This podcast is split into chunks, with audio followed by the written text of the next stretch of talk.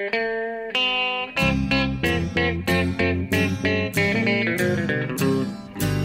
out there, we're on the air. It's hockey night tonight. Tension grows, the whistle blows, and the puck goes down the ice. The goalie jumps and the players bump, and the fans all go insane. Someone roars, Bobby scores at the good old hockey game.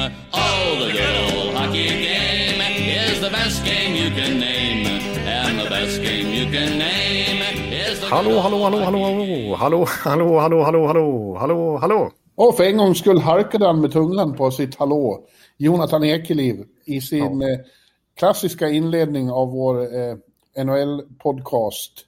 Eh, där det nu är dags för 316 avsnittet med Jonte då, där hemma i Stockholm och eh, mig, Per Bjurman, i New York. Eh, och, eh, men du mår bra, det är inget fel på tungan och så. Ja, det där, man kan ju undra efter den där starten efter liksom eh, 300 plus eh, poddar där jag ändå skulle vilja säga att jag har suttit nästan varje gång. Och så, Ja. och så tappar jag mig direkt. Alltså. Ja. Ja, det var som att du klev ut på isen med, med skydden på skenorna. ja, lite så var det faktiskt. Men ja, nu har jag eh, tagit om mig och nu glider jag, nu glider jag igen. Det är bra, det är bra.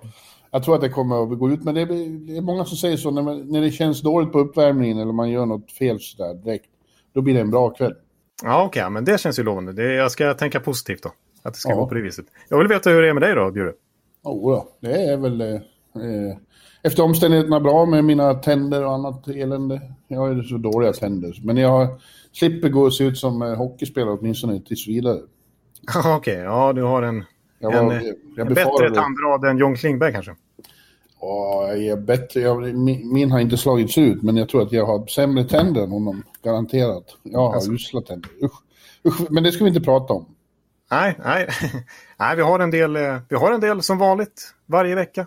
Det, Ja. det händer grejer hela tiden så att det finns inte brist på ämnen att ta upp i det här körschemat. Verkligen inte. Eh, väldigt eh, inspirerande och upplyftande att se vad precis när vi skulle börja spela in det här avsnittet så lägger Henke Lundqvist ut eh, eh, ny, ny post på, på sociala medier där han är på is. Ja, precis. Alltså exakt. Alltså, när ni lyssnar på det här kanske ni vet med detaljer. Men det här är, inlägget kom bara 25 minuter innan vi tryckte på rec. Och vi ser Henrik Lundqvist eh, få lite skott på sig med Washington-tröja. Så, och det är bara någon månad efter att ha opererats för liksom, hjärtproblem. Så det är ju extremt glädjande att se. Ja, han har haft bröstkorgen uppklippt. Ja, Eh, eh, och är nå- någon månad, eller några månader senare på is och eh, skriver att I love it, det är bästa träningen, the best type of workday. Eh, Och det första man tänker är ju, god damn it, han tänker fortsätta spela. Ja, det är ju onekligen de signalerna man får. För att Ja, det är, svårt, det är svårt att tänka något annat än att han, han är inställd på att fortsätta. Karriären är inte slut tydligen. Precis, och det sa han ju egentligen direkt när liksom beskedet kri- kring det här hjärtproblemen kom. Men just då kände man ju ändå objektivt sett att hur ska han, han fyller 39 år, kunna fortsätta eh, karriären efter att det uppdagats att han har hjärtproblem. Liksom. Han måste göra en grundlig operation.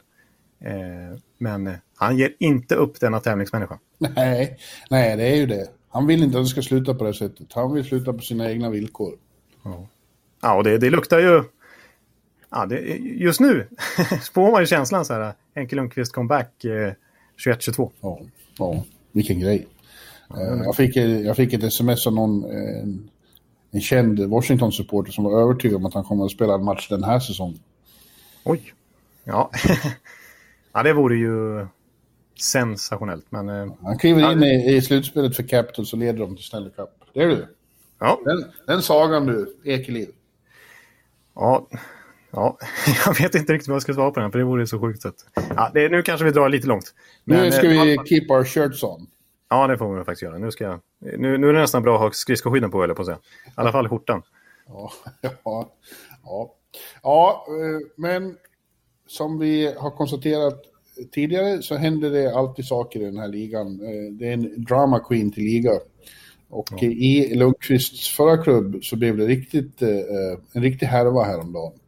När det plötsligt framkommer att eh, lagets största stjärna, Artemi Panarin, the Breadman, kliver, eh, kliver iväg från laget ett tag för mm. att han hemma i Ryssland har anklagats för att ha, ska ha misshandlat en ung kvinna eh, för, vad är det, nästan tio år sedan när han spelade i Ryssland. Eh, mm. Och eh, det heter då överallt från Rangers och från bedömare både i Ryssland och här att det handlar om en politisk, ett politiskt hitjob. Att ja. eh, det är hämnd för att eh, Panarin har uttalat kritik mot Putin-regimen. Precis. Han har ju varit, det, det är ju inte vanligt bland ryska idrottare att, att eh, gå emot Putin och vara öppet, öppen med det i intervjun. Var det i somras eh, och nu på sociala medier härom månaden bara så, så gick han ju och stöttade oppositionsledaren Navalny. Ja, och, och det är farligt i Ryssland för, även för vem som helst. Och även för, eller kanske framförallt för kända människor. Ja, ja precis. Och om vi ser andra nödspelare som Ovechkin och Malkin till exempel så är de med i Putins propagandamaskin istället. Och jag såg till exempel att Radulov hade likat Pananins inlägg eh, om Navalny och sen tagit bort det. Ja. Det, det, kan man ju tolka vad som helst om, men det, det är känsligt i alla fall. Ja. Det, det, ja, det är ett understatement att det är känsligt. Men Panarin har i alla fall varit en av få som har vågat ta ställning mot Putin. Och eh, ja, det är ju grova anklagelser som riktas mot Panarin. Men än så länge så verkar det vara väldigt lösgrundat. Medspel, dåvarande medspelare Vitjas, som han spelade då när det ska ha hänt 2011 i Lettland, bortamatch i Lettland, säger att det här är ju, det här stämmer ju inte. Nej. Och anklagelserna kommer alltså från den bindgarne Andrei Nazarov, för detta goon i NHL, eh, rabiat Putin-supporter och nu coach i KHL. Eh, och just att det är han som kommer med uppgifterna gör att de känns minst sagt skakiga. Å andra sidan, vi vet ju inte. Alltså, eh, det kan ju ha hänt och, och det lär ju visa sig. I så fall tror man att det ska finnas eh, polisrapporter i, i Riga och så. Eh, mm. Men eh, eh, Slava Malamud till exempel, den ryske kommentatorn här i USA, han är ju... Eh, det här är... Det är absolut inte politiskt, det är hämnd. Eh, mm. Precis, och när, när både Rangers och till och med NHL går in och, och backar Panarin trots de här grova anklagelserna mot honom, ja då, då känns det ju som att eh, det inte finns så mycket fog bakom det utan att det här är verkligen någon slags Putin-propaganda för att trycka ner ytterligare en meningsmotståndare. Ja, ja. och eh, eh, eh Slava har radat upp en rad eh, inconsistencies i, i eh, Nasarovs påståenden här om att de till exempel det stämmer inte med vad, vad, vad, laget var då och det stämmer inte med, med euro och, och det är en massa annat konstigt i, det, i de här. Men alltså man ska inte bara avfärda som det är väldigt allvarligt såklart det här. Mm. Men eh, en, eh, en jävla historia. Jag tror aldrig det har hänt i nordamerikansk proffsidrott förut att, att storpolitik, världspolitik får sådana här konsekvenser i idrotten. Här. Ja, det är alltså Rangers största stjärna. Det, det är inte vilken marknad som helst. Och, eh, nominerat till Hart Trophy häromåret. Det är en av NHLs stora affischerna får man ändå säga att Panarin har blivit som helt plötsligt tar time-out här nu på i princip politiska grunder känns det som. Han ja. klarar inte av att fokusera på hockey just nu. Nej, och har familj kvar i Ryssland som han är orolig för såklart. Han är ju... Mm. Eh, ja, jävligt, eh, jävligt underligt. Olustigt. Ja, och fokuserar man bara rent hockeymässigt så är det såklart ett ofattbart hårt slag för Rangers. Alltså de Eh, Eh, om den här säsongen ska bli minsta lyckosam så krävs det ju från deras sida en, en väldig push efter en besvikelse till, till säsongstart, den här första fjärdedelen. Eh, men utan honom, även om han inte heller varit särskilt bra, så utan honom så är det, ser det omöjligt ut. Särskilt som Mika fortfarande eh, är kvar i startblocken lite grann. Och för övrigt blev föremål för en riktigt brutal sågning av Larry Brooks häromdagen. Ja, du får nästan recitera Brooks, vad sa han? Nej, vad skrev han? Ja, han skrev att var... Äh, att... Äh, vad ska Rangers göra? Vad ska Rangers göra om de har, inte har en bättre första center än så här? Och, äh, de måste trada till sig någon annan och det här går inte. Och det var ju hårda, hårda papper om man... Eh, alltså... Mika har inte varit bra, men han har ju haft covid också. Det känns ju som att eh, det har påverkat honom väldigt svårt. Ja, det känns som man negligerar lite vad covid kan göra med spelare. Så nu, alltså Ristolainen är ju fortfarande out. I ja. Buffalo till exempel. Han har ju sagt att han kunde knappt andas Eh, han, han har sovit 12 timmar per natt och är ändå helt förstörd när han vaknar. Och Kuznetsov var ju borta i, från hockey i 21 dagar, helt däckad av corona. Så det, det, är många i ligan faktiskt som har drabbats ganska hårt. Eh, så att, eh, att det skulle kunna vara en förklaring till Zibanejad svaga start känns ju inte orimligt. Ja, nej. Nej, det var rubriken på, på uh, Larrys uh, kolumn, Mika Zibanejads disastrous decline raises Jack, Jack Eichel question som vi kommer komma in på. Ja, det kommer alltså, vi komma in på. Att kalla efter en, en fjärdedel när man varit sjuk och, och man kallar det för disastrous decline, det, är fan eh, hårda bud. Det är rena eh, Kanada-inställningen. Ja, ja, verkligen. Och snacka om andra tongångar, för det var ungefär vid den här perioden förra året som Zibanejad spelade sitt livs hockey. Ja. Alltså från ja, starten på 2020 fram till coronautbrottet, de tre månaderna som han passerade, då gjorde ju faktiskt Zibanejad flest mål i hela NHL. Ja. ja. Han är, känns ju inte slut. Nej, jag tycker inte heller men uh, Ilaria verkar inne på det. Mika Zibanejads impossibly bad first quarter. ja, ja. Nej, det, det... Omöjligt uselt. Jaha. Ja, okej. Okay. Ja, vi kan ju konstatera att uh, ja, Rangers alltså som man hade ganska stora förhoppningar på inför säsongen. Alltså vi har ju pratat D'Angelo en hel del i podden också. Det har varit kontroverser. Det har inte stämt på det viset man hade trott. Nej, nej det har inte alls gått bra. Och, och, och problem, ett huvudproblem är att de där bästa spelarna inte har kommit upp i samma nivå som i fjol. Det är helt klart. Nej, precis. Och de har inte lyfts av en eh, ny Lafrenière till exempel heller. Nej, han har en, en samma slags rookie-säsong som Jack Hughes. Det är, det, det är lite eh, snopna för dem med det här är ju att de för första gången på, på många år spelar ganska bra försvarshockey. Eh, ja. Jacques, Jacques Martin har ju satt ett betydligt bättre spel än, än vad de har haft på, ja, sen, sen eh, finalåret. Ja. ja, den mest imponerande rookien är ju Kendra Miller där på backsidan. Ja, men även Fox har ju varit lysande. Nu har de tappat Troba då, det är på skada och det är lite tungt. Men eh, eh, det känns som att de wastear lite för att man vet ju att offensiven finns där. Och, och så blir det eh, waste. Ja. Det är inte i år de ska, de har ju sagt att det är från och med 22-23 de ska vara contenders. Ja, och ska man se det positivt så att, att plötsligt försvaret nu börjar sitta bra med Lemaire och de nya killarna som kommer upp, Fox som du säger, som har blivit första back i princip nu. Ja. Sjestjorken som ändå gjort det ganska bra tycker jag. Ja, absolut, är, han, han känns som att han blir vassare och vassare. Precis, och så en forwardssida med enorm potential med flera spelare som ändå underpresterar. Det är ju inte deras riktiga nivå vi ser skulle jag ändå vilja säga om flera av dem. Inte bara det, är inte, det är inte disastrous decline. Nej, uh. nej precis. Så, nej, nej, jag är inte orolig för Rangers framtid trots alla skriverier här på slutet och kontroverser och tumult. Eh, så eh, går ändå att se eh, ganska många ljusglimtar. Ja. Men eh, eh, vi nämnde eh, Eichel där. Mm.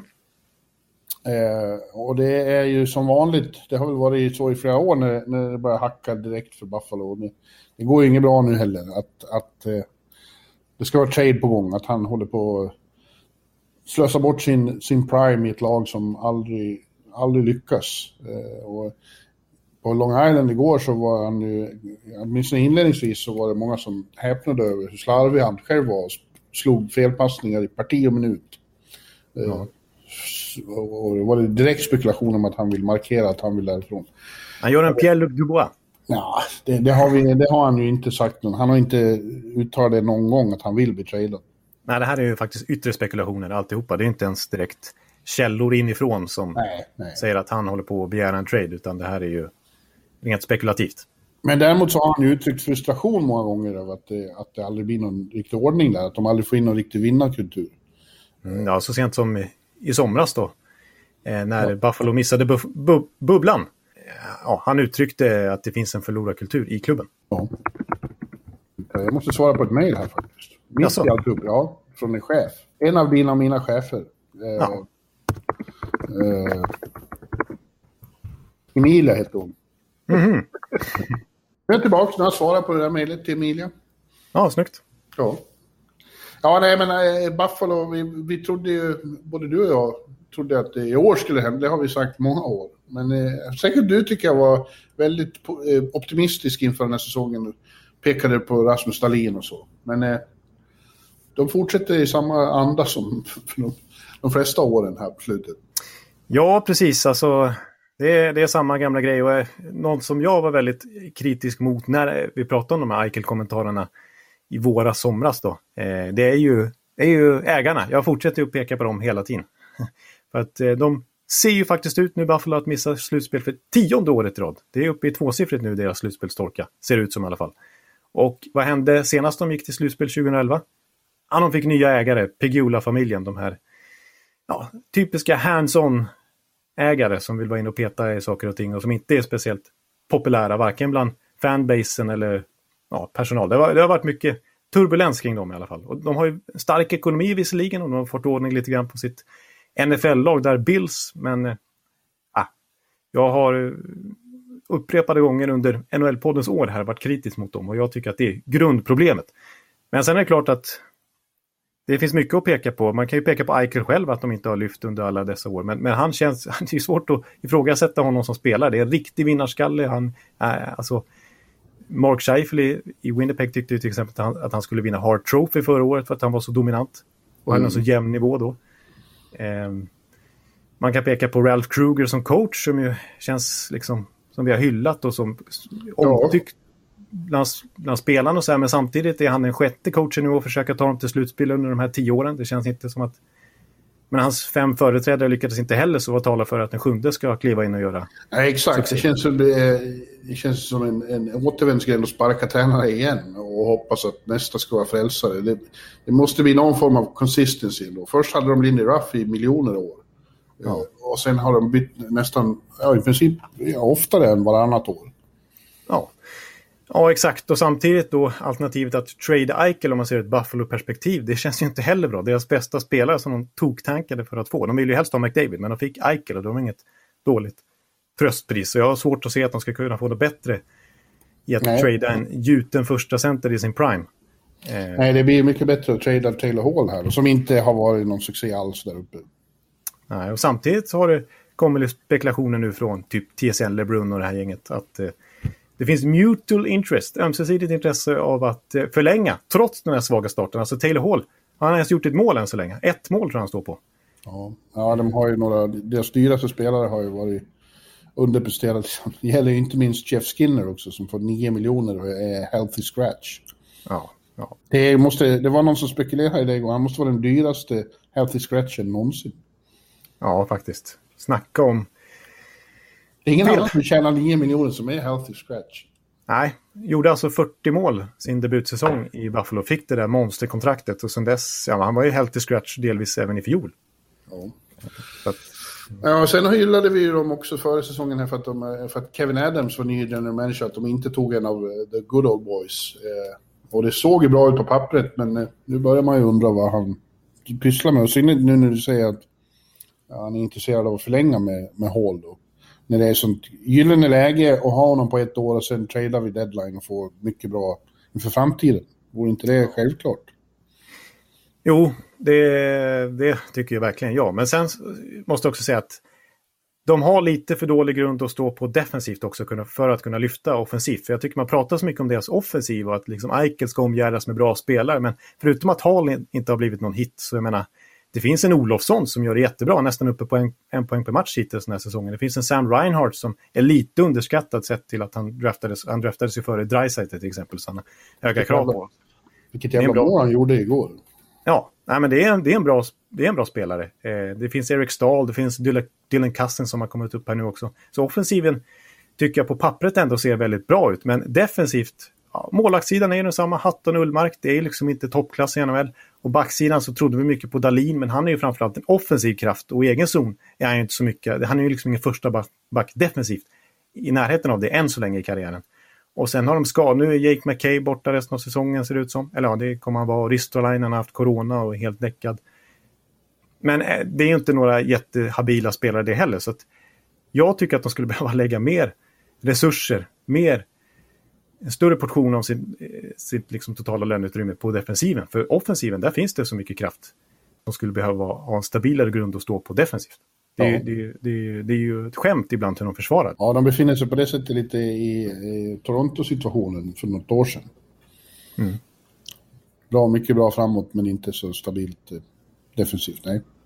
Nej. Jag kan säga en, en sak till om, om Eichel och varför spekulationerna fortsätter nu igen. Det gör de väl av förklara själv för att det går dåligt, men det är också har att göra med att eh, hans no trade-klausul börjar ticka in då, inte nästa offseason, men nästa, så sommaren 2022, då kan han stoppa vilken trade som helst. Eh, och det gör ju att, ja, vi säger att Buffalo får ett bra bud från Minnesota för Jack Eichel och Jack Eichel inte vill dit, han vill till Rangers till exempel.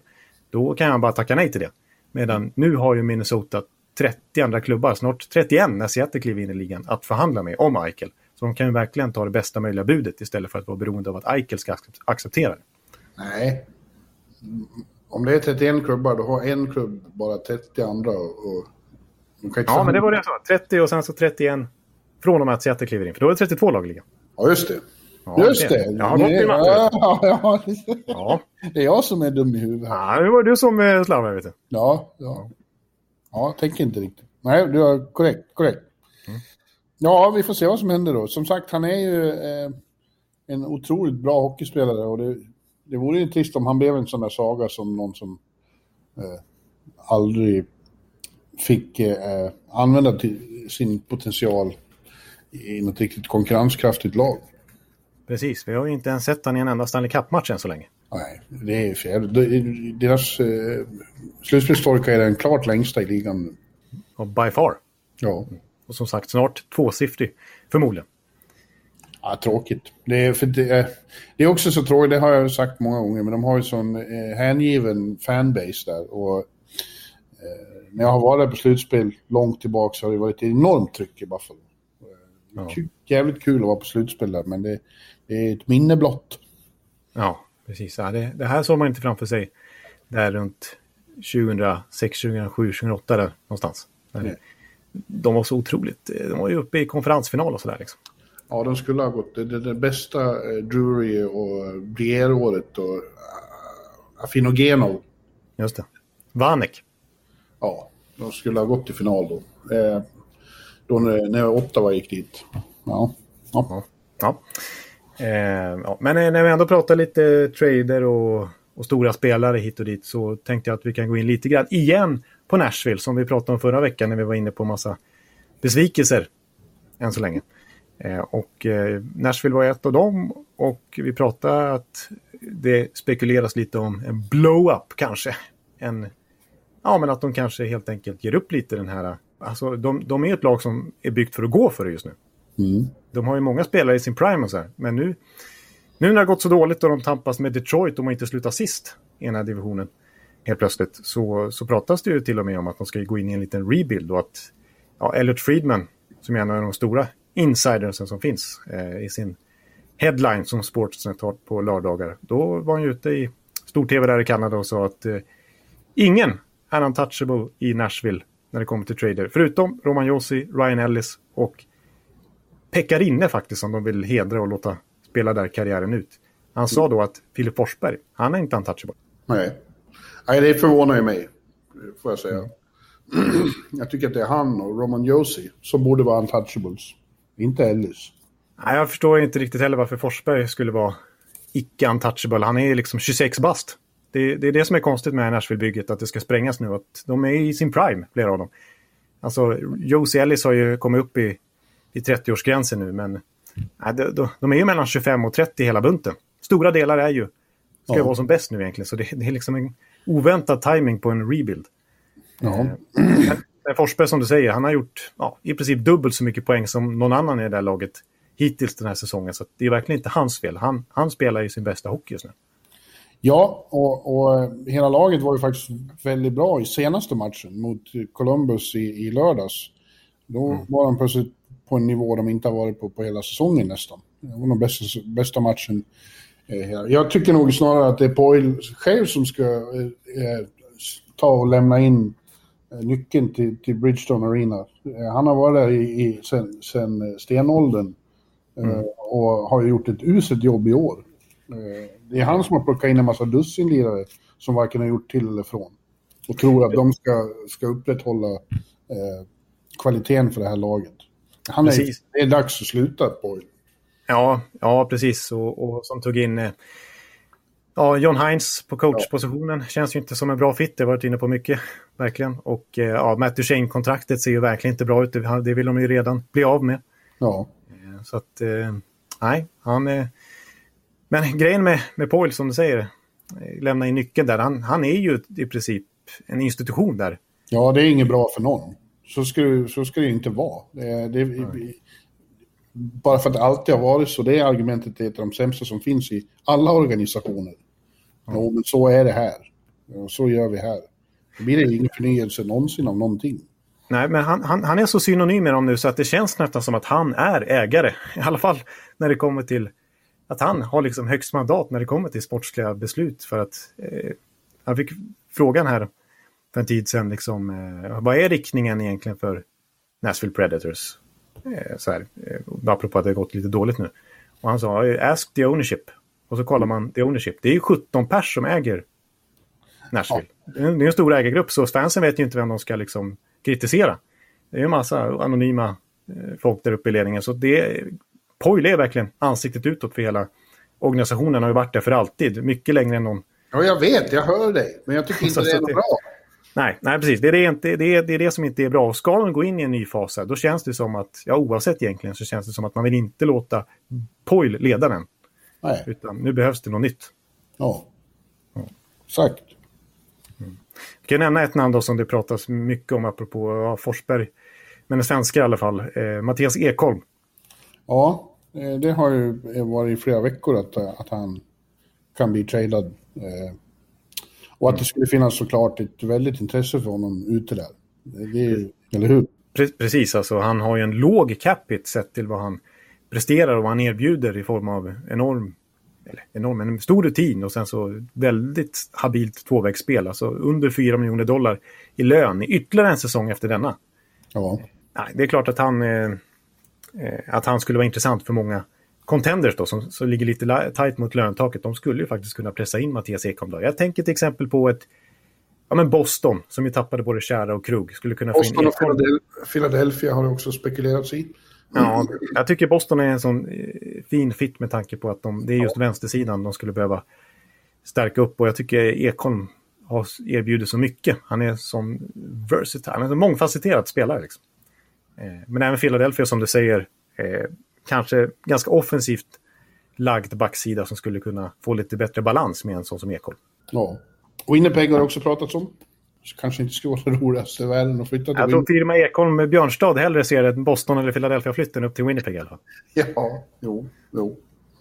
Ja, eh, intressant. Men eh, jag, jag har väldigt svårt att se Filip och Arvidsson i andra tröjor däremot. Det känns konstigt. Och Järnkrok. Ja, det är inte omöjligt, men eh, visst känns det lite märkligt. Den lojala järnkrok kan du väl inte trada som har varit så klubbvänlig i sina kontrakt och så.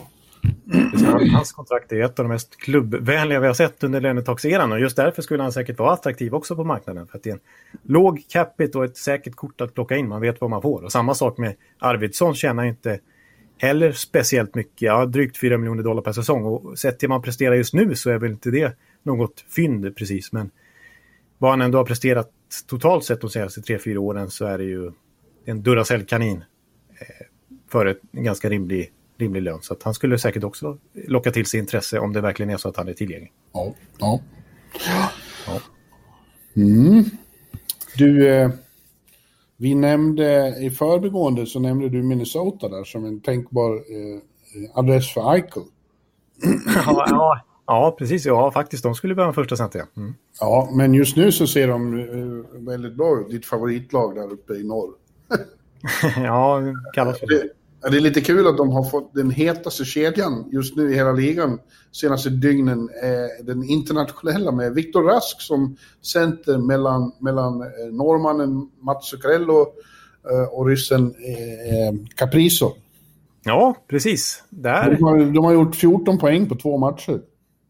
Ja, precis. De har fullkomligt, de har ju gjort poäng i varenda byte känns det som. Ja. Eh, fantastiskt. Och alltså två sådana artister som, eh, som eh, Suk och Caprizo måste vara underbart att spela med för, för, för Rask. Eh, Men jag hade kontakt med honom igår. Han sa att ja, vi är alla tre smarta spelare som jobbar hårt och vill hålla mycket i pucken. Och vi har fått ihop bra kemi här. Lika barn leka bäst. Ja. Ja. Men, men framförallt ja, kul för, för Rask att liksom få den här möjligheten efter att ha varit eh, ja, men en hackkyckling där i Minnesota och, och eh, buyout-kandidat och så här. Så jag plötsligt får spela den här omgivningen. Och Ja. också kul för Zuccarello eh, efter sin otroligt tröga start i Minnesota. Skadeproblem, handoperationer och så där. Han har ju inte blivit... Nej, handleden har ju jäckat honom sen han fick den avslagen i början av Dallas-tiden. Ja, men Nu nu... är eh, det den gamla Zuccarello. Ja, den här comebacken. Det är väldigt roligt att se honom på isen igen. Vilken lirare han är. Ja, jag kan förstå att han och Kaprizov passar ihop. Det känns Ja. som två hockeyhjärnor som liksom... Ja, men som gillar att gnuggas mot varandra. Ja. Vi, vi är glada åt att eh, vi har norsk representation i ligan igen. Ja, Så- just det här segmentet är nog min kärestes eh, favoritsektion i poddens historia, eller på att säga. Det har inte varit Ja. så mycket Zuccarello-snack. Säg något på ditt andra modersmål. Det är ju helt fantastiskt. eh, Hvordan eh, Minnesota eh, spelar någon med sån fantastisk Zuccarello liksom, han är ju världens bästa spelare. Han har sån otroligt skicklig sån eh, klubbteknik och så vidare. Nej, nu ska jag sluta. Jag vet, jag vet att jag. Ja, tycker, jag tycker det är fem plus. Mycket mor, morsamt att lyssna på. Bättre betyg än jag kommer från, från Norge kan jag säga. Ja, eh, Montreal var eh, också heta ett tag, men det är de verkligen inte längre. Eh, eller, alltså, det är inte så att de har totalt havererat, men de har förlorat några matcher och eh, det accepteras inte. De måste vinna hela tiden, annars så blir det som det nu har blivit att eh, de vill sparka Claude Julien. Många fans och journalister där uppe spekulerar om det. Det är dags för ny coachning. Ja, alltså Montreal är ett lag vi har hyllat den här säsongen och som började ju urstarkt och vi har nämnt dem som en contender. Så går det någon vecka bara. Torskat fem av de senaste sju matcherna och nu trendar liksom Fire Julien som hashtag i, i Montreal, i Quebec-trakten där liksom. Ja. Så det, det går undan, det är som du säger. Det, det räcker för att vända opinionen helt. Somliga hävdar att Julien är, är överskattad, är han det? Jag vet inte alltså. Han är, det som de känns mest upprörda över just nu i, Montreal det är att han inte gör, att liksom, det känns som att han inte gör någonting. Kom igen nu Julian, eh, vaska om i kedjorna nu när det inte funkar. Du måste inte hålla fast vid de här kedjorna hela tiden bara för att det funkar i början av säsongen. Han står där lite passiv på bänken och, och eh, de har torskat mot Ottawa liksom och i nästa match, ja, då är det ändå samma backpar och samma kedjor som kommer ut och det går dåligt igen och det händer liksom ingenting. Det är för mycket kontinuitet eh, i hans sätt att coacha liksom. Men jag vet inte, vi, vi såg, alltså det är svårt att säga när liksom, nu är det en väldigt kort period vi summerar här i början av säsongen. Men om man ser över tid i Boston så var det ju det som blev hans fall lite grann till slut. Att han liksom inte hade verktygen för att förändra saker när det inte längre funkade. Den här Boston-eran som gick, som han Stanley Cup och som gick till finaler och så vidare. Och, och missade till slut två raka slutspel. Och, och de stod och, och bankade huvudet i väggen ungefär. Eh, så att jag vet inte om, om det är det som, jag menar, på något sätt så blir ju hans mantra lite, till slut kanske det inte biter längre. Men jag vet inte om det är för tidigt att säga det i Montreal, men det känns som att det är det som är frustrationen i alla fall. Ja, ja. Ja, eh, men eh, jag tycker att det känns som... Den går verkligen undan, alltså från ena ytterligheten till den andra. Och det är ju lika i, i, i det andra stora kanadensiska laget, Toronto. Det är inte helt belåtet där heller. Trots att de är etta i tabellen med viss marginal. Trots att de har eh, den överlägsne skyttekungen Austin Matthews. Eh, Som ju går mot en helt sensationell säsong. Ja, I princip ett mål per match hittills. Ja. Eh, Och ändå är det gnys det för att de eh, inte vinner alla matcher. Som eh, kvällar som igår eh, åker på förbryllande 3-0 förlust hemma mot Calgary. Det är första gången någonsin som Calgary har nollat Maple Leafs i Toronto. Ja, ja, då, är, då är det kaos och kris och, och eh, Nylander är som en dålig IKEA-möbel som inte går att skruva ihop och så vidare. Ja, precis. Så nu ska han, måste tradas igen och så. Ja, han ska tradas. Det är han som är problemet. Så. Ja. Ja, det är eh, två eh, speciella marknader det där. Verkligen. Men jag tror med Montreal igen då att kanske att de ändå gick på hypen om sig själva lite grann efter den fantastiska starten och kom hem och slappnade av lite grann. Det var ju liksom på bortaturnén i början som det gick så bra, så kom man till Bell Center och började torska. Eh, för, för jag tror att grejen med Montreal är ju ändå att det finns ju många lag skulle jag kunna peka på som har mer skill än vad Montreal har. Även om de har Suzuki, Drouin, ja, Tatar, Gallagher, alltså hyfsade spel. Men framförallt är de ett hårt jobbande, energiskt, ettrigt, jobbigt lag att möta. Då är ju Montreal som bäst. Mm. De kommer i, i vågor som bålgetingar liksom.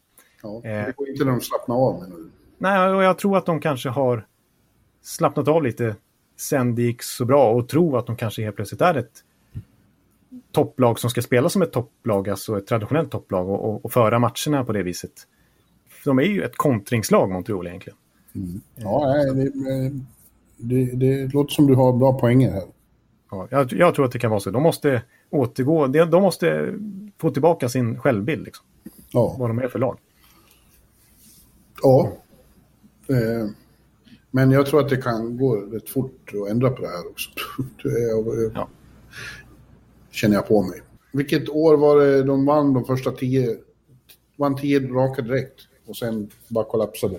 Kollaps, ja, precis. Det är ett mönster vi känner igen i Montreal. Här. Vad kan det ha varit? 2017, 2016? Något sånt? Ja. Mm. ja. ja. Du, vi har glömt att, att eh, nämna helgens begivenheter i, eh, i Sierra Nevada. Eh, Lake Tahoe. Lake Tahoe, ja. Där vi hade två matcher i den kanske mest betagande miljön NHL någonsin har befunnit sig i. Det mm. där Lake Tahoes strand, otroliga omgivningar. Det pratade jag om redan på förhand, att det är fantastiskt vackert där uppe. Jag har varit förbi en gång på, på sommaren då, och nu var det ännu mm. vackrare med, med, i vinterskrud. Men det blev ju inte total succé eftersom första matchen där mellan Colorado och Vegas fick avbrytas efter en period och sen var det ett uppehåll på sju timmar till andra perioden. Det är en lång periodpaus. Ja, precis. Och det kom inte igång igen förrän då eh, vid midnatt, din tid, eh, på östsidan där. Nej, det, men det var ju korrekt beslut för att isen var för dålig. De ramlade omkring, både spelare och domare fastnade i sprickor i isen och kunde skada sig fruktansvärt. Ja, precis. Och det är klart att det låter lite parodiskt här när Bettman står i tv sen och säger att ja, alltså, det, var, det är massa moln på himlen och hade bara de skymt solen så hade det klarat sig. Så det, var, det är solens fel. Ungefär så. Ja. Men samtidigt så, så, så, tyckte jag att det var en lite vågad och på förhand i alla fall ändå kanske rättmätig chansning av NHL att jag menar, matchen sändes på NBC, huvudkanalen. Ja. Eh, det var, här var största exponeringsmöjligheten för NHL under hela den här pandemisäsongen. Ja, ja jag, tycker att det, jag tycker det är lite väl konservativt och puritant gnäll om att, eh, att de inte ska göra sånt här. Eh, det är klart de ska.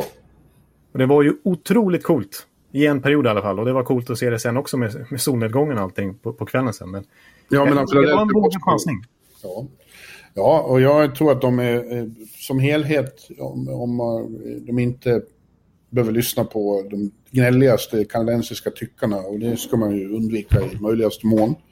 Eh, så tror jag att de fick blodad tand av det här och kommer att försöka samma saker igen vid sidan av eh, de stora arena eh, utomhusmatcherna som de ju inte kommer att sluta med, därför att de är ju som, de är ekonomiska guldkalvar.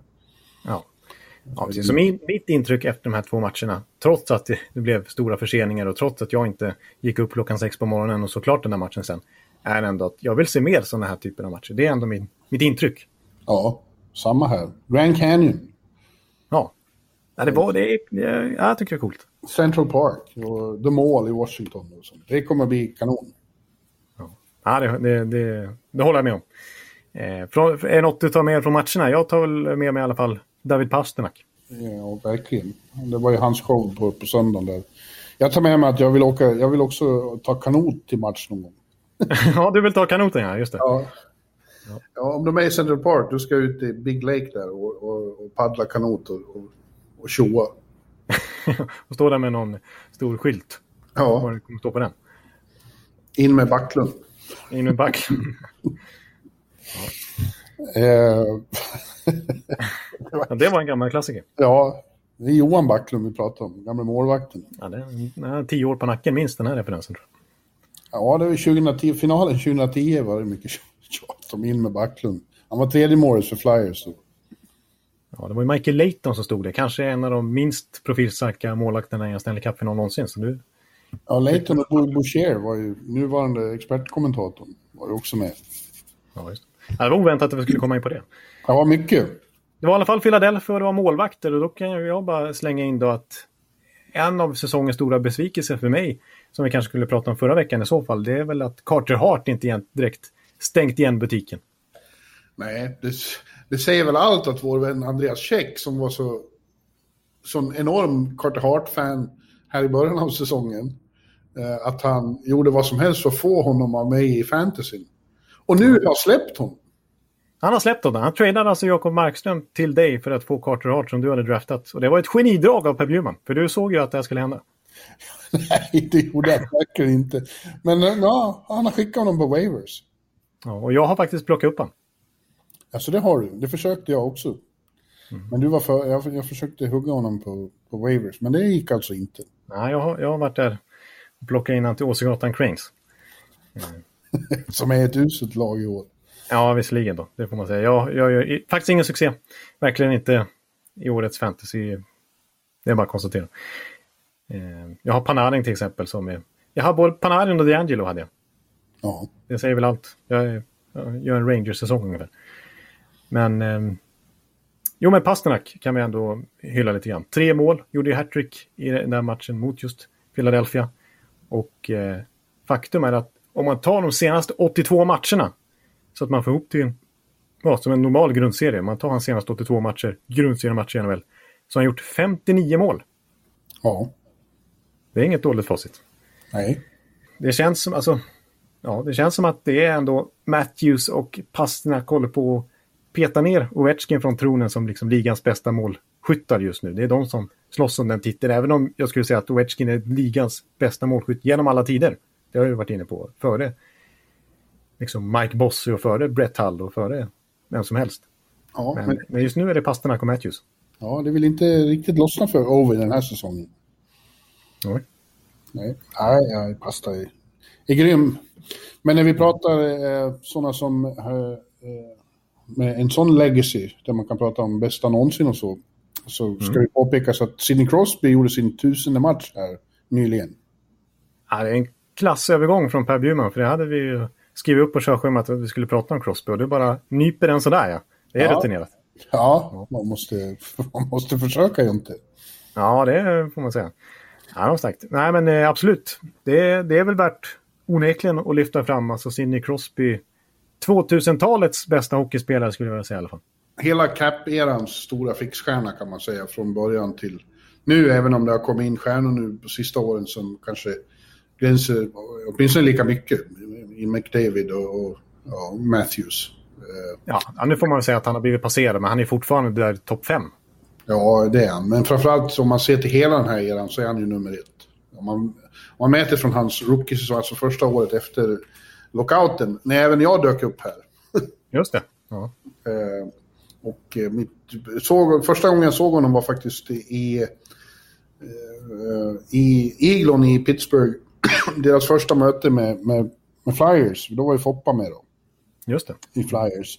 Så vi åkte till eh, Pittsburgh hösten 2005. Det är länge sedan det. Ja, det är länge sedan. Eh, och eh, det var min första eh, NHL-match som reporter utanför New York-området. Jävligt eh, fascinerande såklart. Kittlande att få vara med om.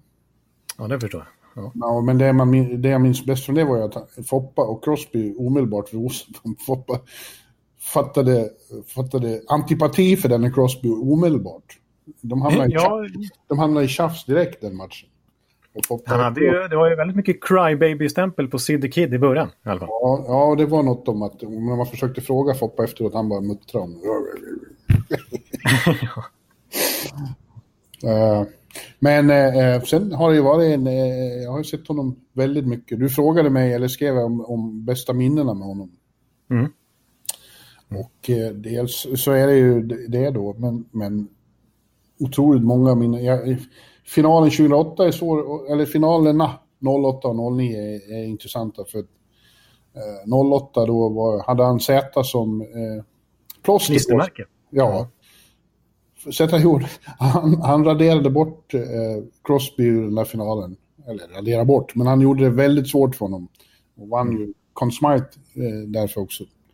Eh, Men året efter så var det ju likadant, fast då hade eh, Crosby lyft sig ytterligare en, en, en klass och gick inte att stoppa. Så det är ju framförallt de åren. Och sen när de kommer tillbaka och vinner två finaler till så var han ju också enorm. 16 och 17. Precis, han fick ju Conn Smythe båda de triumferna som MVP. Mm. Men även alla, alla eh, klassiska matcher mellan dem och, och Washington, mellan Pittsburgh och Washington. Eh, den gången när, när, både, när både han och Ovechkin gjorde hattrick i samma match i, i, i Capital One Arena, eller Verizon Arena som det hette då. Det är det är något speciellt. Två liksom, erans största stjärnor går i clinch och båda är hattrick. Liksom. Ja. Du har inte ens nämnt det internationellt, för du var på plats i OS-finalen 2010 som ju alla kanadensare refererar till. ja, verkligen. Det är sant. Då satt jag bredvid Big Papa Wennerholm när han gjorde The Golden Goal. Precis. Sänkte USA i overtime och sköt guldet till hemmanationen Kanada. Ja, det, det såg man ju live. Det har du rätt i. Eh, och det jublet då inne i arenan i Vancouver, det slår väl kanske allt. Det vart det liv. Ja, Slår det till och med buropen mot Tavares i Long Island. Det är ju två väldigt vitt skilda slags publikuttryck. Men jag vet att jag, jag och Wennerholm, han satt ju, vi satt ju axel mot axel och ändå hade svårt att höra varandra. Ja, jag kan tänka mig det. det är... Ja, alltså Crosby, det är... Alltså, kollar man bara rent krasst på vad han har vunnit och vilka individuella troféer han har på sin meritlista så är han ju... Det är ju han har ju verkligen vunnit allt som går att vinna. Ja. Jag har försökt prata med honom några gånger också. Det har väl gått... Han är alltid artig och så, men, men eh, eh, jag har inte fått samma kontakt som min gode vän, goda vän Varpo har fått. Hon har, hon har ju blivit Crosby-favorit och får alltid extra tid med honom och så. När the scrum är över så kan Varpo alltid sätta sig och prata med Sidney Kidd. Ja, det, det, det, När jag försökte... När jag försökte han tittade på mig väldigt frågande en gång. Det var när, när Bengan Hörnqvist hade kommit till Pittsburgh och vi, vi drev till att de passade ihop som gin and tonic. ja, just det. Den där gamla eh, anekdoten. Ja. Ja, och jag i, en scrum samlade mig till och frågade. Vi säger som gin och tonic. Vem i så fall, Sid, är du, är du gin och Bengan tonic eller tvärtom? Då tittade han på mig med ganska frågande min. Ja. Nej, rimlig fråga. Ja. Nej, jag står på din sida.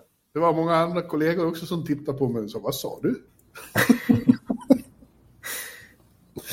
ja, ja, men jag fick ingen riktigt så. Han sa, ja, det måste väl vara Horny som är gin. Ja, det, det skulle jag nog säga också faktiskt. Nej, jag, jag kommer faktiskt ihåg eh, när vi var i, i PPG Paints Arena. Mm. Där, eh, var- 2017 var väl vi där i Pittsburgh och eh, snackade med just Hörnqvist. Och så satt eh, Crosby på andra sidan där och, och bytte om för sig själv. Och det var ingen scrum runt honom, så det var bara att gå fram till honom egentligen. Men jag vågade inte. Jag hade ju inget att ställa. Jag hade, inget just då, jag hade, jag hade inte tänkt att han skulle vara tillgänglig. Liksom. Men jag, jag, jag hade för stor respekt. För jag försökte ju gå fram till Jagger en gång, kommer jag ihåg. Och det, det sket ju sig totalt. Han bara reste sig och gick och tittade på mig. Ja, eh, så är det ju. När han sitter sådär ensam, då ska man inte gå fram. Utan Nej, det, det är ju kutym lite grann sådär. då, är, då är scrummen över. Ja, vissa, och vissa spelare mer än andra kanske. Jag känner de som har scrums omkring sig jämt. Så säger ju till slut till PR-människorna att nu, nu är det over and done. Och om du inte känner spelaren, har en personlig relation, eh, så, så ska man inte gå fram då. Då blir det inte bra. Nej. Du kunde ha gått fram och frågat efter autografen. Eller något. Nej, det gör jag inte i alla fall.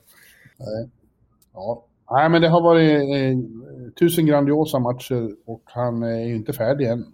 Nej, det är han ju inte. Även om han nu för första gången, vilket han kommenterar själv som lite chockerande, får frågor om sin framtid hör hemma i Pittsburgh. Det är klart han säger så, eh, som han gör. Men han hävdar i alla fall att eh, nej, han vill vara en Penguin for life. Ja, det tror jag. Det tror jag är helt uppriktigt. Varför ska han inte vilja vara det? Nej. Nej. Det är ju det klassiska att vara, vara i samma klubb. Även om nu Gretzky då till exempel snurrar runt i slutet av karriären. Men, men eh, varför skulle Sid göra det? nej. Han vill göra som Henrik Lundqvist. Henrik Lundqvist vill ju inte heller lämna. Nej, han har, han har vunnit tre Stanley Cup. Det är inte så att han har något att, och liksom, som han måste jaga i kapp. Nej. Nej, precis. Nej, jag, jag, jag förstår det. Och jag tror också att det är uppriktigt. Kan du se eh, Crosby i Rangers tröja? Nej, det kan Nej. han inte. Nej, det kan jag inte göra. Och inte i Tampa-tröja heller. Nej, det kan jag faktiskt inte göra heller. Det, det, det, det, enda liksom laget som det har spekulerats lite grann kring, och det kan jag inte heller se framför mig, det är ju att han skulle förenas med... Nathan McKinnon har ju Crosby som idol och skulle verkligen vilja spela ihop med honom. Att han skulle komma till Colorados bygge. Nej, det går inte. Nej. Nej, han blir kvar i Pittsburgh. Det tror jag vi kan vara nästan 100% säkra på. Ja, jag håller med dig. Jag, jag tänkte också att vi bara i ett historiskt perspektiv, alltså vart slänger man in C.D. Crosby så mycket som han hade visat just nu? Det är en stor fråga, så att det här kanske vi skulle behövt förbereda ännu mer i så fall. Men, men jag känner väl att, för mig i alla fall, det jag tycker vissa har honom lite för långt ner. För mig är han en topp 5-spelare genom alla tider. Ja, det kanske han är. Alltså det är ju, det är Gretzky, det är Lemieux, det är Orr, det är min topp tre. Sen är ju Gordie Howe naturligtvis och så är det ju Jager, Jager kan man nämna, alla de här Montreal-killarna. Ja. Eh, Men eh, ja, jag tycker Crosby i alla fall är topp fem. Eh, Och jag tycker att det är... Och Jonas Frögren får inte glömma. Vem sa nu? Jonas Frögren får inte glömma. Ja, han är väl topp 10 i alla fall. Ja, Nej, men jag vet att jag låter historielös och väldigt ung nu. Men jag tycker ändå att det är större... Att det, för jag värderar det tyngre att vad man har presterat i någorlunda modern NHL-tid också. När det är 31 lag, eller 30 i alla fall lag i ligan. Och eh, det är en, hockeyn har gått framåt på ett helt annat sätt. Det är liksom inte 80 kanadensare i ligan, det är inte sex lag i ligan. Det är, det är europeer som har kommit dit. Det, det, hockeyn har taktiskt utvecklats mycket. Målvakterna har blivit enormt mycket bättre. De är mycket större. Alltså det är, det är mycket svårare att prestera i dagens hockey jag håller absolut med. Eh, Är det någonstans eh, uttrycket det var bättre förr inte stämmer så är det ju i NHL. Precis, och att då liksom hävda att Gordie Howe är såklart bättre än, än Sidney Crosby när han gjorde allting, det mesta. Han gjorde det under, under många sek, under många decennium visserligen, ända in på 80-talet. Säker! Under många sekler. Det känns ju nästan som när man pratar Gordie Ja, Howe. men både på 1700-talet och 1800-talet. Ja.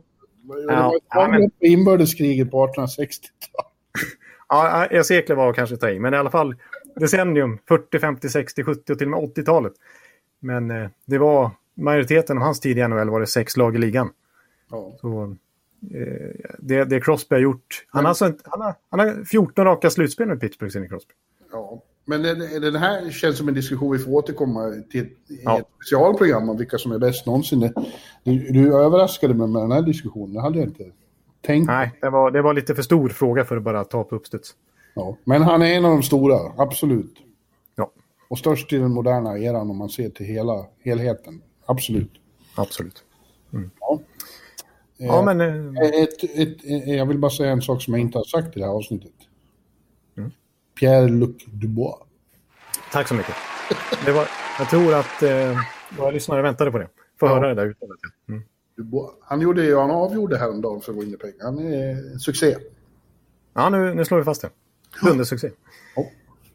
Du, eh, ja, då har vi kommit fram till det fasta, just nu fasta inslaget med OS-trupper då, eller hur? Precis, vi kör väl det nu. Vi har eh, två nya länder vi ska ge oss i kast med nu. Kanske inte riktigt... Ja, det, det laget du har fått är på samma nivå. Jag har fått hoppa ner någon hylla.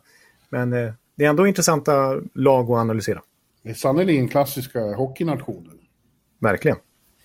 Eh, och det är då Tjeckien och, Ryssland. Jag tänkte du skulle få börja då med Tjeckien. Ja, okej, vi spar kanske det gottigaste till sist då med det ryska laget. Ja, jag tycker det. Ja, men eh, Tjeckiens lag är ju... Ja, jag, jag har tagit ut som jag tror att det ser ut just nu och inte tittat på 2022. Så som jag gjort tidigare avsnitt här. Eh, även om det är ett år kvar till OS. Då, Men, men om det skulle vara OS just nu, ungefär så jag resonerar. Eh, och eh, forwardsidan är ju spännande. De har ju några riktiga juveler där. Ja, verkligen. Men defensivt sett så, så är man inte lika imponerad. Så att, ja, jag sätter väl igång med keeprarna.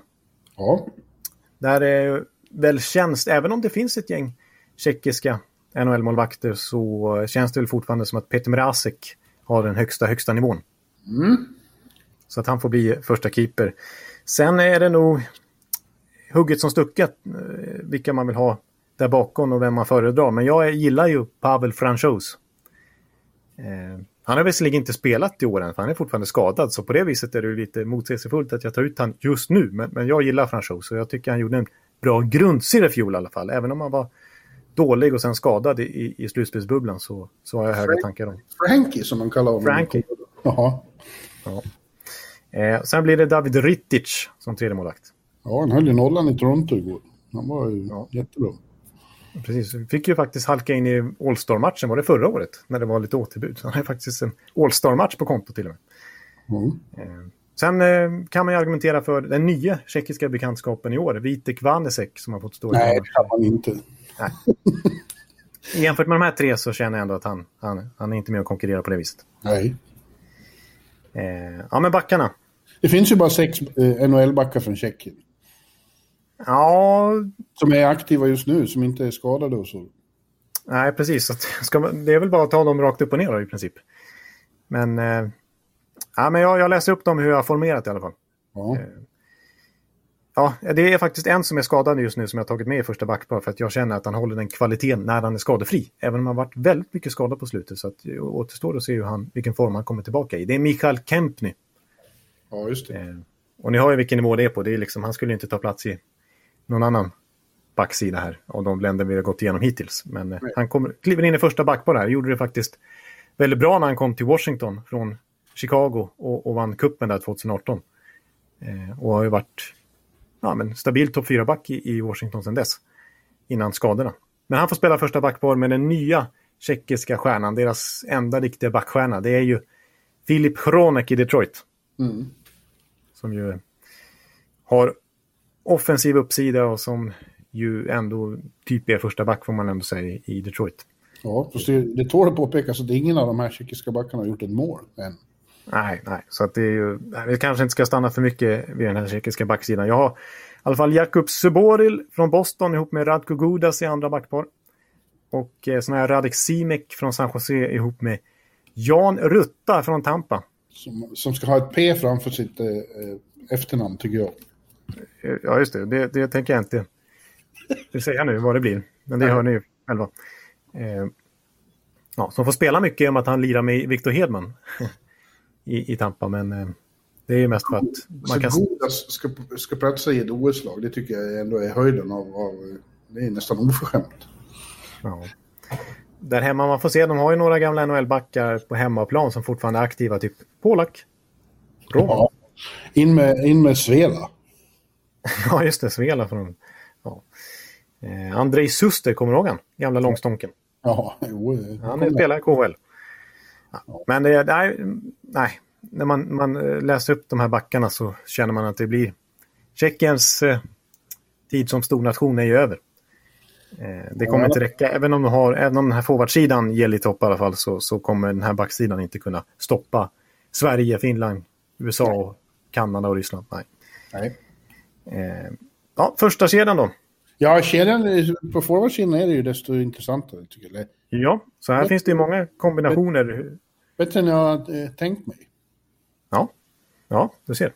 Eh, så att här skulle man kunna ställa upp det på olika sätt. Men jag väljer att ta... Ja, Pasternak är ju den stora stjärnan naturligtvis, som har varit inne på mycket i podden hittills. Mm.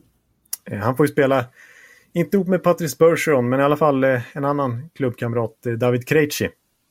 Säger jag. Mm. I första kedjan.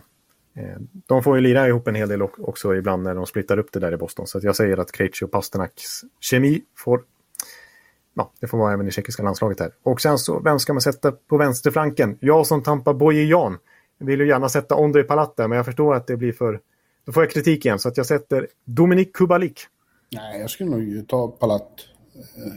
Hur är det? Ja, tror jag. Men ta Kubalik du. De, han är, väl- det är väl hugget som stucket som heter. Ja, precis. Två riktiga... Alltså, Kubalik är också en riktigt bra målskytt. Inte på samma nivå som Pastnak naturligtvis, men, men eh, på en hög NHL-nivå. Ja. Eh, det är en riktig sniper. Eh, I andra serien så sätter jag ju... Eh, våra säck har fått halka ner i hierarkin till, till eh, andra kedjan och han vill också spela höger forward helst precis som Pasternak. Så därför tycker jag att det är bäst att sätta han där istället för första kedjan. Och Thomas Hertel som center där, och visst han skulle kunna vara första center ihop med Pasternak också. Eh, jag gillar Hertel. Mm. Stor, tung men ändå teknisk och... Alltså det, det, han erbjuder mycket. Eh, och till vänster så ja, vill jag ha en liten speedkula bredvid rutinerade Vorasek och storväxt i Hertel så sätter jag Jakub Vrana faktiskt. Jaha, men Palat är inte han med i någon kedja alls? Ja, nej. Nej, men eh, Ondrej Palat kommer först i, i tredje kedjan här som jag tycker är intressant. Eh, där sätter jag Palat ihop med Martin Nechas som center. Från eh, Carolina som jag tycker... Carolina går ju starkt överhuvudtaget i år. Jag tycker Nechas känns som att han har tagit ett steg till. Det är ju med stora förhoppningar på, på honom inom Carolinas organisation. Han börjar etablera sig som, som en, som en topp 6-spelare verkligen genom henne. Mm. Eh, och eh, till höger om honom Palat Natures så sätter jag eh, faktiskt en spelare som bara lirat två matcher den här säsongen men som jag gillar skarpt och som jag tycker har stor potential i sig. Det är Ondrej, en till Ondrej, Ondrej Kase. Kase? Mm, Kase, som du alltid säger. Så det blir två Ondrej, Ondrej Palat, Martin Natures och Ondrej Kase. Kase. Eh, och sen i fjärde kedjan så en rent defensiv kedja jag väljer. Så jag väljer faktiskt att peta till exempel Filip Skyttil och Filip Sadina som kanske annars är aktuella om ett år. Ja, jag tror jag. Men jag sätter en, en riktig brunkarkedja här med Radek Faxa som center. Thomas Nosek från Vegas till höger.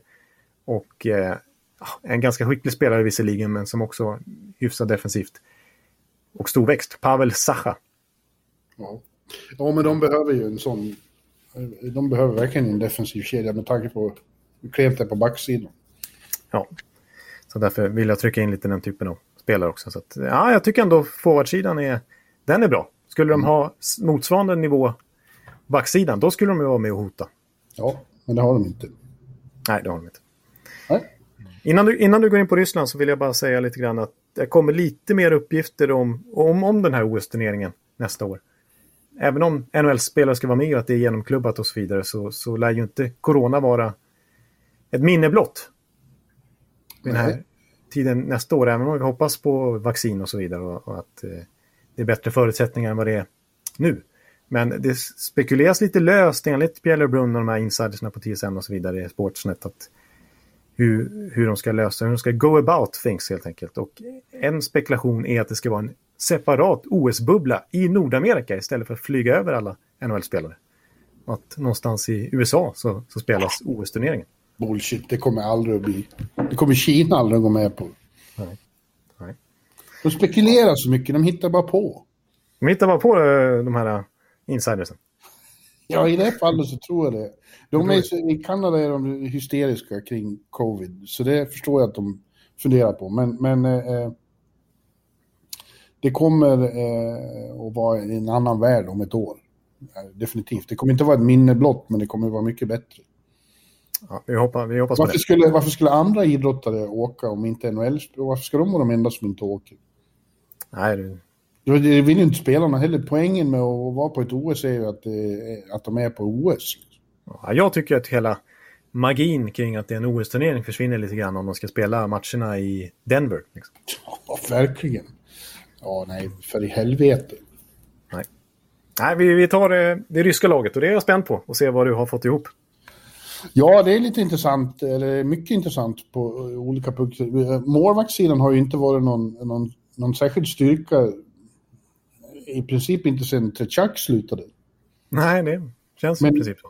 Men nu känns det som, eh, de senaste åren har det blivit en av deras eh, främsta eh, positioner. Ja, så du kan ju ta ut två ryska OS-trupper målvaktsmässigt. Ja, det kan jag. Med en massa ungdomar framförallt. Men, men jag... Eh, ettan tycker jag ändå är given. Det är Vasilevski. Han är ju bäst. Han är en av världens... Han tävlar med Hellebucken och, och eh, Carey Price och några till om, om, om vem som är bäst i världen just nu. Jag som är oerhört subjektiv eh, skulle vilja säga att nej, Vasilevski är världens bästa målvakt. Ja, okej. Okay. Men jag hävdar att det finns konkurrenter. Mm. Mm. Eh, och sen tar jag ut eh, Anton Kudobin eh, som ju har visat vad han ja. går för. Eh, och dessutom är ju väldigt eh, van vid rollen som backup. Och, och, när han behöver komma in så är han strålande och går Vasilevski sönder så, så är han väldigt pålitlig. Var i slutspelet häromdagen så såg vi när Florida pangade på 49 skott mot honom, eller han tog 49 skott. Ja, de pangade på över 50 skott till och med. Ja, ja, och sen finns det som sagt många alternativ, inte minst bland de yngre, men jag tar Igor Sjistorkin. Eh, får åka med och, och, se och lära om inte annat. Eh, men som sagt, det finns ju fler. Då är Valamov, eh, Sorokin, eh, Samsonov. Eh, Bobrovski. Ja, Bob, men Bobrovski, så, honom litar vi inte på längre. Nej, så i den här konkurrensen nu förut, jag menar fram till för bara något år sedan så hade Bobrovski känts given, men han har ju blivit rejält omsprungen, framförallt av alla de här yngre ja. förmågorna. Varlamov tycker jag också är aktuell. Ja, jag sa ju det. Mm, ja, precis. Men jag tänkte Varlamov tycker jag är definitivt det. Jag tror många skulle ha han topp tre faktiskt. Ja, men det är bättre att ta en ung målvakt som tredje mål som åker med och, och blir ännu bättre. Absolut. Ja, jag, jag, jag skulle nog kanske ranka... Så jag håller för sig mer om, om, om Sjödobin. Alltså nu när, nu när du säger det. Annars hade jag nog... Innan jag hörde dig så hade jag nog sagt eh, eh Vasilevski, Sjestjorkin och eh, Balamo. Ja, men nu blev det inte så. Nej. Tishonov Bjurman tar ut eh, Kudobin istället. Ja, bra. Eh, backsidan är ju lite som med Tjeckien. Att det, det, är inte och har inte på länge varit Rysslands starka sida. Men de har ändå en, en okej uppsättning. Första backpar är ju riktigt bra. Mm. Eh, och det är Provorov och Sergachev. Ja. De är inget fel på. Nej, det är, det är kvalitet. Och, och Provorov tycker jag tar steg lite grann hela tiden. Ja. Eh, en av NHLs bästa skridskoåkare skulle jag vilja hävda. Ja. Eh, men sen är det lite svårare. Men jag har eh, Orlov och Romanov som andra backpar. Unge Montreal-mannen där. Ja, just det. Han är så pass högt upp i hackordningen redan. Ja, och sen har vi Zaitsev och Sadorov. Mm. Men alltså, du kanske vet några i KHL som är bättre. Vi har Gavrikov och Kulikov också. Men eh, det är inte så jättegott om ryska backar. Nej, precis. Och, nej, jag kommer inte på någon i Ryssland där som jag skulle vilja kasta in rätt in jämfört med de här alternativen som du kommer med. Eh, ja, Gavrikov är jag ganska imponerad av Columbus, men ja, jag skulle nog hålla dina alternativ högre ändå. Ja, ja det får bli så. Ja, det är spännande med Romanov. Jag, frågan är om han, om han platsar redan nu, men jag tycker att, eh, att det är en väldigt intressant... Ja, du får berätta vem som ska in istället. Nej, precis. Det är det man måste göra om man ska peta någon. Mm. Ja, men kedjorna, det finns ju offensiv firepower, så heter duga då. Uh, och min första kedja är Ovechkin, Kuznetsov, hans kompis från Washington, och de får spela med uh, Sveshnikov från Carolina, kan de gamla slagskämparna. Ja, de får försonas. Eller Ovi, det var inte så mycket slagsmål, Ovi sänkte honom. Ja, det var eh, ett par slag och sen så var ju faktiskt Sveshnikov nästan medvetslös där en stund. Ja, usch, det var hemskt. Jag satt och tittade på det eh, i hallen. Eh, men den... Eh, Ovechkin måste vara i första kedjan, eller hur? Spela mycket och bomba, bomba, bomba. Ja, precis. Så. Och Kuznetsov spelar han inte med jämt. Det är Becker som är hans radarpartner, men de spelar ändå rätt ofta ihop. Ja, men just det. Eh, om jag ska tänka OS nu egentligen så det glömde jag bort att tänka på. Men Kuznetsov kommer inte vara med i OS. Han är ju avstängd på grund av det här eh, kokain-grejen. Faktiskt. Ja, ja. Internationellt sett så har han ju, klassas ju det som ett dopningsbrott. Okej. Ja, men Nej, skit i det nu i, i, det, i det här fallet. Så. Ja, men om jag tar ut bästa laget så är det han som är första center. Ja. Grejen är att de har inte så jättemycket förspänt på centersidan och eh, om inte Kuznetsov kan då faller det ganska mycket där. Men. En annan som man ju inte vet nu då om han överhuvudtaget kommer att vara med, det är Panarin. Troligen inte. Eh, om han är liksom i inbördeskrig med sitt land. Och de som Nej, det är högst osäkert. Mm. Men om han skulle vara med, då skulle det vara Panarin, Malkin och Bushnevich i andra kedjan. Okej, okay, du, du, du eh, petar upp Bushnevich eh, ja. i topp 6? Ja, istället för Radulov då, som får vara nere i tredje kedjan. Just det. Och, du väljer, och alltså, om du tänker just nu, då har du inte med Kutjov? Fan, det har du ju rätt i. Nu har jag tappat bort Kutjov. Jag har glömt bort Kutj. Ja, jävlar. Ja, men då är det ju ingen snack om. Då är det ju han, eh, Ovechkin, Kuznetsov och, och, och, och Kulch. Ja. Eh, då är det Svesjnikov ihop med Panarin och Malkin. Ja, ja. Nu vart ju det här mycket bättre lag. ja, nu, nu, eh, nu blev Tijuana nöjda. Ja, eh, och sen då eh, tredje eh, kedjan blir Kaprizov. Så flyttar in Dadonov som center, för det finns ingen annan. Nej, det är det som är problemet. De, de har, det, det förstod jag att du skulle få problem med. Att centersidan är ju tunnar ut snabbt. Ja. Och sen eh, Borsiewicz då, eller Radulov. Eh, jag vet inte. Eh, nu vart det lite förvirrat här med Kutjov kom in i leken. Ja. Men fjärde kedjan, där har i alla fall satt Barbashev som, som center, för han är ju en bra, han har ju varit bra i St. Louis i, i sån shutdown. Motsvarande roll. Mm. Ja, och det var till Gusev Gurianov var med honom där, men en av dem försvinner ju då. I och med att eh, eh, coach kom in i truppen. Ja, just det.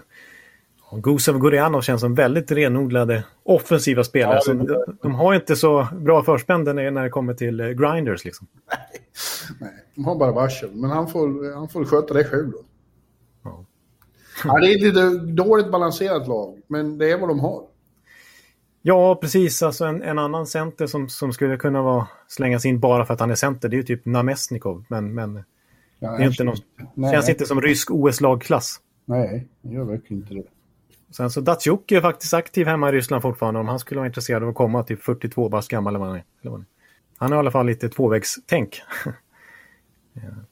Sen det finns det ju en till spelare som, jag vet inte om du har glömt han, men som, som ju är ett, en X-faktor inför OS 22, 2022.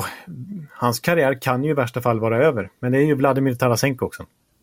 Just det, det har jag fan. Jag glömmer bort de här skadade. Han är ju given om han är frisk. Ja. Han har börjat skada, han har ju börjat träna i alla fall. Ja, precis. Men det är oroväckande med hans axel, återkommande axelproblem. Men, Ligger du vaken och funderar på det ibland? Ja, jag tänker, hur ska det gå för Ryssland 2022? Nej, men eh, Du är orolig för hans axel. ja, det är jag faktiskt. Mm.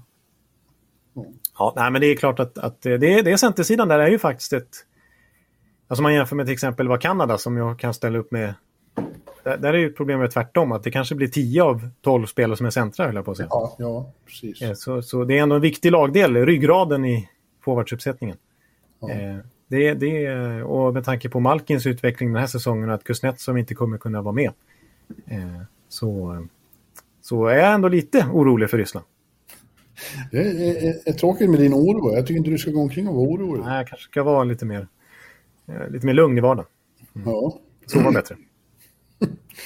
ja, nästa vecka så tror jag inte det blir något. Vi har inte så många fler att ta ut. Det blir väldigt svårt att ta ut eh, Tyskland och Slovakien och Norge och så. Ja, alltså visst, man är lite spänd på Tyskland. eh, Liksom nu, kanske inte redan 2022, men på sikt med tanke på att de, det draftas ju tyskar i första rundan varje år numera. Och eh, Schweiz har ju ett ganska gediget NHL-utbud de också. Ja, vi har ju några spelare i varje lag som vi kan prata om. Vi kan inte ta ut hela lag, Jonte. Nej, nej, precis. Det skulle varit om man tog ut det så World Cup Team Europe, men det kommer inte vara aktuellt i OS. Då är det väldigt patriotiskt. Så att, Det eh, finns fem tyskar i NHL. Det är, det är svårt att... att, få ihop. Ja, nej, så vi får nog eh, vi steka får den. med den tyska ligan och se vilka som är aktuella. ja. ja, precis. Nej, det kanske inte blir så aktuellt i NHL-podden. Så att, eh, vi, vi stänger den här serien som vi har gått igenom här med. Ja, vi skulle kunna lista de bästa av dem som inte ingår i de här lagen. Det kan vi göra nästa vecka. Ja, det kanske vi, kanske vi kan göra. Vi, Vi är Team Europe i alla fall.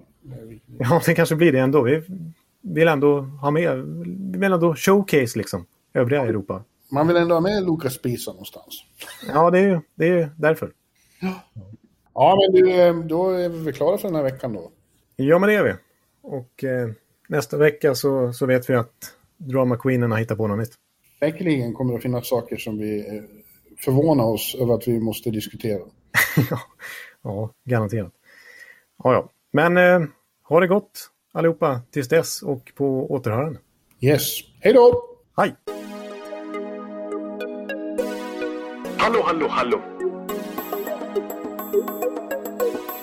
Hallå, hallå, hallå. Alex Chiazot, Joe Luis Arena och Esposito. Esposito. Uttalsproblem, men vi tjötar ändå. Och alla kan vara lugna, inspelningsknappen är på. Bjuder Hanna Kohl, han är grym i sin roll. Från Kållesoffan har han fullständig kontroll på det som händer och sker. Det blir ju allt fler som rattar in hans blogg. Och lyssna på hans podd. One, two, three, speed, so Hallå, hallå, hallå. One, two, three, speed, so Hallå, hallå, hallå. Ekeliv, som är ung och har driv. Verkar stor och stark och känns allmänt massiv. Han hejar på Tampa och älskar Hedman. Sjunger som Sinatra. Ja, och där ser man. Nu är det dags för refräng. Dags för magi, Victor Norén. Du är ett geni. Så stand up at home and remove your hats. Höj volym, för nu är det plats. One, two, time, speed, målplan. Hallå, hallå, hallå. One, two, time, speed, målplan. Hallå, hallå, hallå. One, two, time, speed, målplan. Hallå, hallå, hallå. One, two, time, speed, så på målplan. Hallå, hallå, hallå. Det är otroligt länge sedan båda samtidigt var så här bra. Hallå, hallå, hallå. Det är otroligt länge sedan båda samtidigt var så här bra.